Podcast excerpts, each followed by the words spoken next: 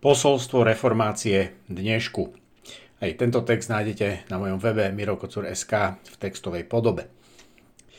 Prečo je Martin Luther aj 506 rokov po svojom neúspechu reformovať rímsko-katolickú církev predmetom úvah teológov aj církevných lídrov, by sme mohli pochopiť, ak sa bližšie pozrieme na text jedného z najcitovanejších katolických teológov súčasnosti – Hans King 1. marca 2017 publikoval svoj text k posolstvu reformácie v jeho chápaní z perspektívy kresťana a katolíka, ktorý má dosť slobody kriticky komentovať pozície rímskokatolíckej úradnej cirkvi, jej pastierov a zároveň teologicky necíti potrebu stať sa členom inej kresťanskej denominácie a stále považuje katolickú cirkev za svoju domácu cirkev.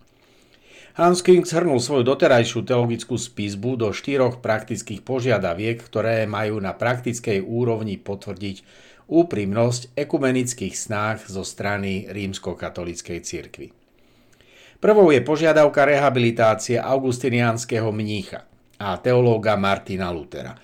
Osoba reformátora je vždy ochrannou známkou reformačného procesu a procesov, ktoré reformácia spustila – Formálna rehabilitácia Martina Lutera by otvorila veľa ešte nespracovaných návrhov teologického pohľadu na sviatosti, církev, kléru za jeho postavenie a vzťah k lajkom. Plná rehabilitácia by bola začiatkom hlbokých inštitucionálnych zmien rímskokatolíckej cirkvi. Preto je to pre Hansa Kinga také dôležité. Druhou tézou, ktorú prezentuje Hans King, je zrušenie exkomunikácií z obdobia reformácie. Tie vlastne vieroučne a disciplinárne zabezpečili hegemóniu katolíckej náuky pri interpretácii spoločnosti a jej poriadku. Reformátori sa postavili na čelo procesov, ktoré viedli k budovaniu spoločnosti, v ktorom pápež už nemal dominantné postavenie, a tí, ktorí učili inak ako pápež a jeho lojálni pomocníci, sa postavili na čelo reformných spoločenských, ekonomických a politických hnutí a inštitúcií. Tie viedli k sekularizácii a demokratizácii spoločenských aj cirkevných pomerov.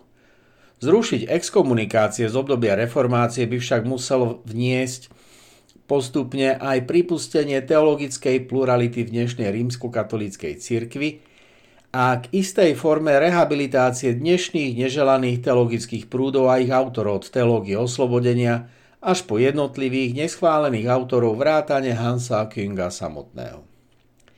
Treťou významnou požiadavkou, s ktorou Hans King prichádza, je uznanie protestantských a anglikánskych cirkevných úradov – to by znamenalo otvorenie ďalších doteraz teologicky nepriateľných interpretácií týkajúcich sa sviatosti, predovšetkým sviatosti vysvetenia kňastva, ktorá zabezpečuje klérocentrické fungovanie rímsko-katolíckej cirkvi, ako aj jej hierarchické fungovanie na čele s rímským biskupom, ako absolutistickým monarchom, ktorý sústreďuje vo svojich rukách všetku výkonnú, zákonodárnu a aj súdnu moc.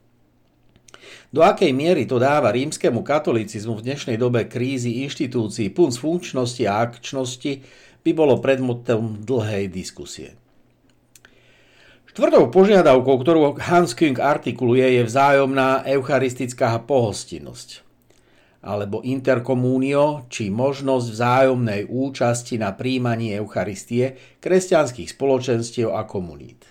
Tu je na stole predovšetkým náuka o Eucharistii a teologické tézy o eucharistickej transubstanciácii, transfinalizácii či transsocializácii. Tieto tézy sú ďaleko od každodenného vnímania kresťanských komunít, ktoré túžia pri spoločnej sociálnej či misijnej činnosti spoločne sláviť Eucharistiu nielen ako magický rituál, ktorý je odmenou pre dobrých katolíkov, ale ako prirodzené vyjadrenie Božej prítomnosti a zdroj nádeje a ľudskej spolupatričnosti veriacich v ich každodennom kresťanskom živote.